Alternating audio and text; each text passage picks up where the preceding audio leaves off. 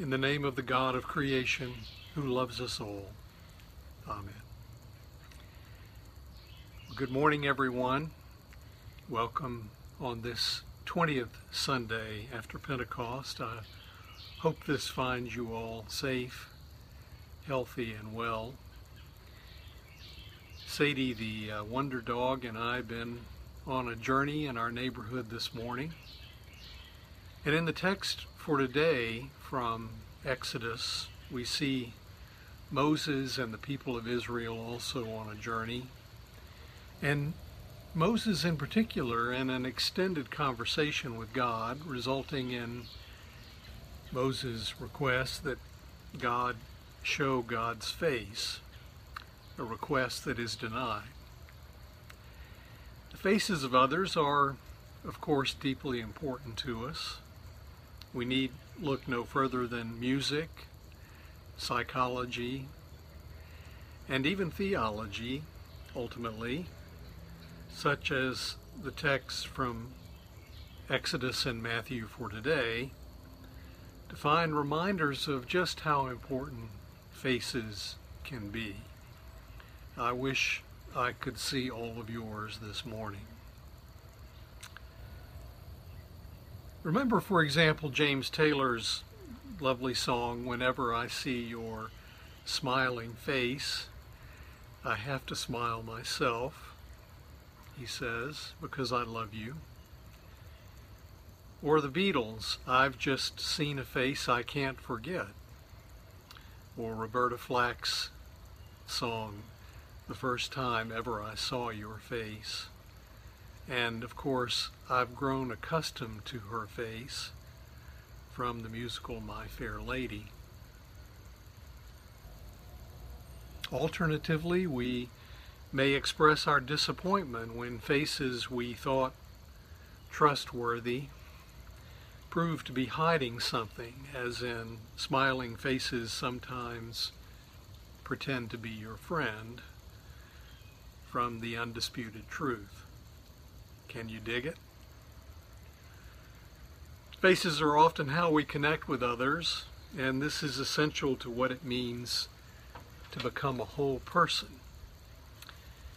In recent weeks, of course, we've been on this journey with Moses and the people of Israel, and I've often found myself empathizing with Moses, with the journey, and what a journey it's been.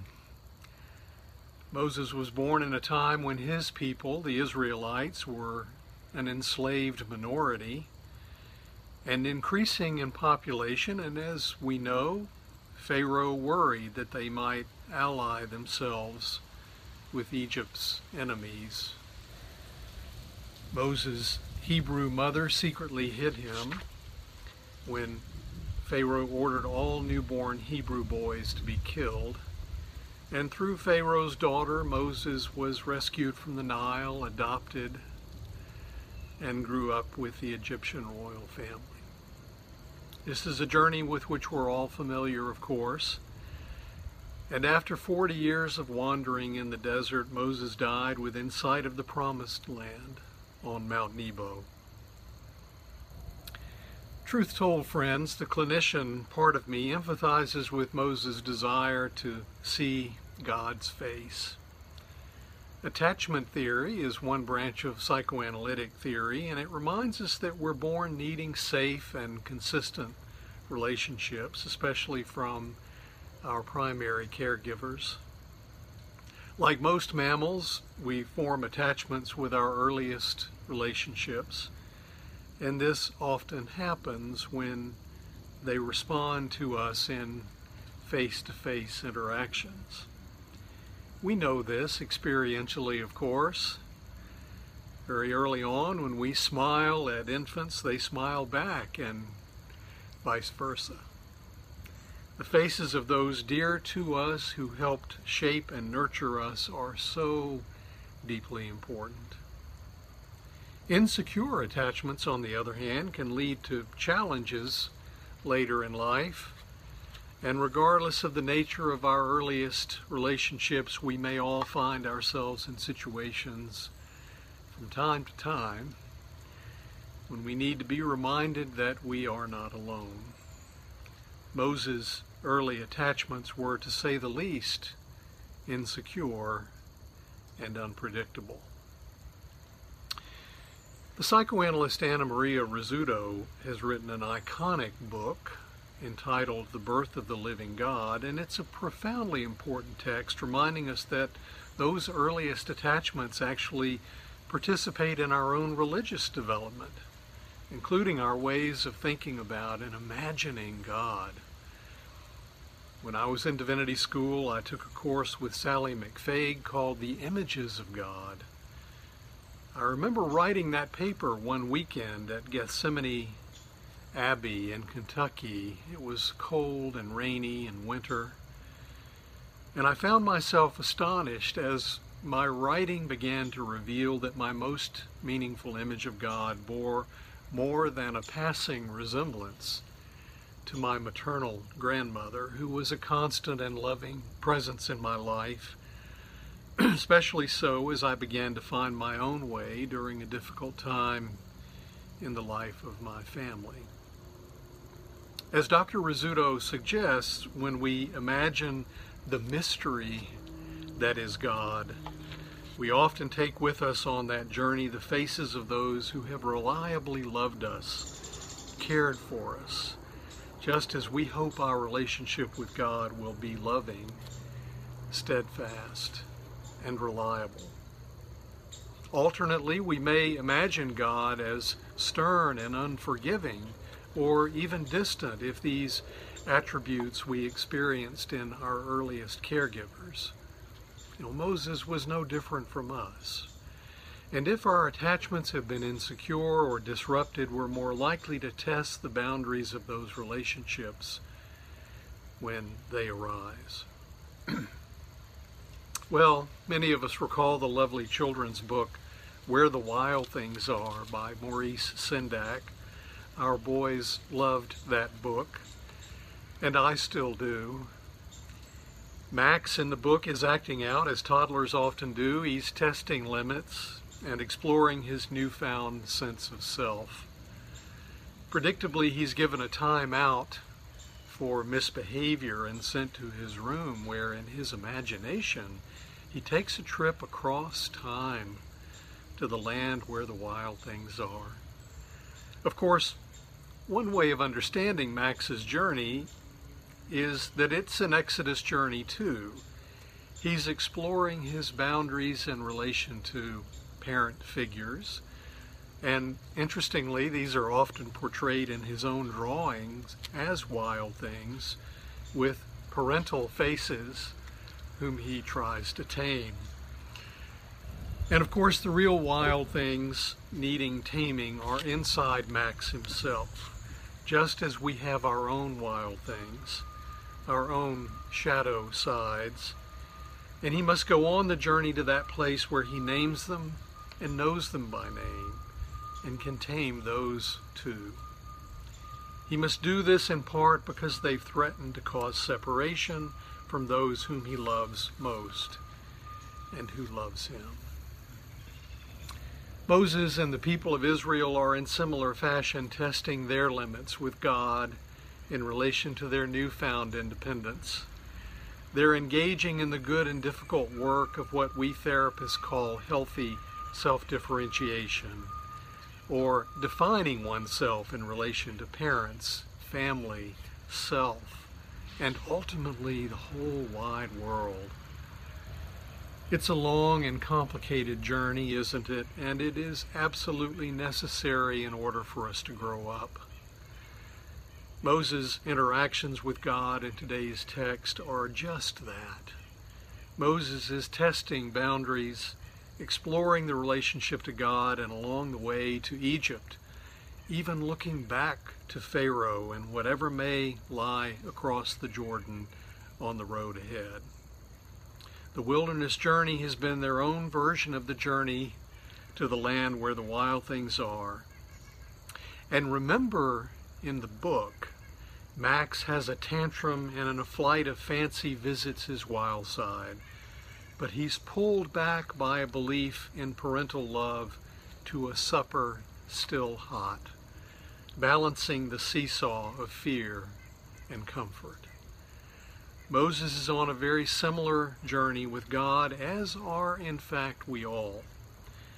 Both narratives are centered on growth, survival, change, resilience, adaptation, learning to identify and to manage our fears and sorrows, our anger and our joy. This is how people and nations manage to come to grips with the realities of their lives and become grown ups in relation to themselves and others and God. Remember, God says to Moses that my presence will go with you and I will give you rest. But Moses continues to press. If your present presence doesn't go with us, then don't take us any further. Moses just isn't sure. There's doubt despite all that he's seen and experienced. How will he know? I don't know about you, but that sounds familiar to my experience too. Doubt is always present, and maybe that's a good thing. Maybe Moses' questions are permission to push forward in our conversations with God, which take a lifetime and maybe even longer than that. Being adrift among the bulrushes in the Nile, my friends, can take an infinite variety of forms. It may be the loss of someone dear to us. It may be life in the ambiguity of a pandemic, a latter day plague. It may be the loss of connections with those whom we love. It may be as simple as a life cycle transition, an illness, or an impending retirement. the ambiguity of not knowing when and what form the new normal may take. In the text for today from Exodus, God doesn't show Moses God's face, but God does stay in relationship.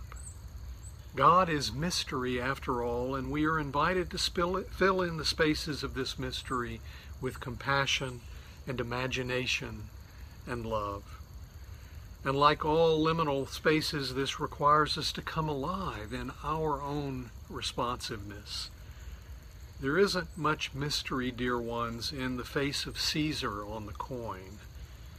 We render unto Caesar what we owe Caesar, and that is a transactional relationship. On the other hand, Moses learns that God is mystery and that, as Richard Rohr reminds us, Mystery is not something you can't know. It is endless knowability.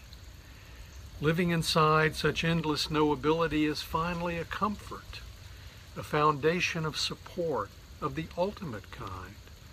Security, unrestricted love, and eternal care, just as God promises Moses. For all of us, it takes much of our life to get there, it's what we surely mean by growing in faith. Each soul must learn on its own, hopefully abided with and aided by other faith filled people. That's one reason we're gathered here today. No, unlike the image of Caesar on the coin, our relationship with God is not transactional. God asks of us that we look into the eyes of those whom we love and who love and care for us too, and see God's love reflected in those faces. As one of our beloved hymns reminds us, God is love, and where God's love is, God's own self is there. That love is not transactional love, but an incarnational and embodied love. As Richard Rohr reminds us and asks of us, how do we live the con- contradictions, really live them? Not just endure them or relieve ourselves from tension by resolving them too quickly. The times where we meet or reckon with our contradictions are often turning points, opportunities to enter into the deeper mystery of God or alternatively, to evade that mystery. I'm deliberately using the word mystery to point to depth, an open future, immense freedom, a kind of beauty and truth that can't be fully spoken or defined, or maybe even seen face to face. These are questions, my sisters and brothers, we share with Moses and the people of Israel. They're questions at the heart of what it means to be human. At the end of Where the Wild Things Are, Max wants to go back home, and of course, he's never really left his room. But he is a different Max, having been on the journey, and home isn't the same place either. Nevertheless, he wants to be where someone loves him best of all, where the faces of those who love him are present and dependable, that place where love is embodied, incarnate, reliable, sustainable. And in a lovely rapprochement, he returns home where he is fed.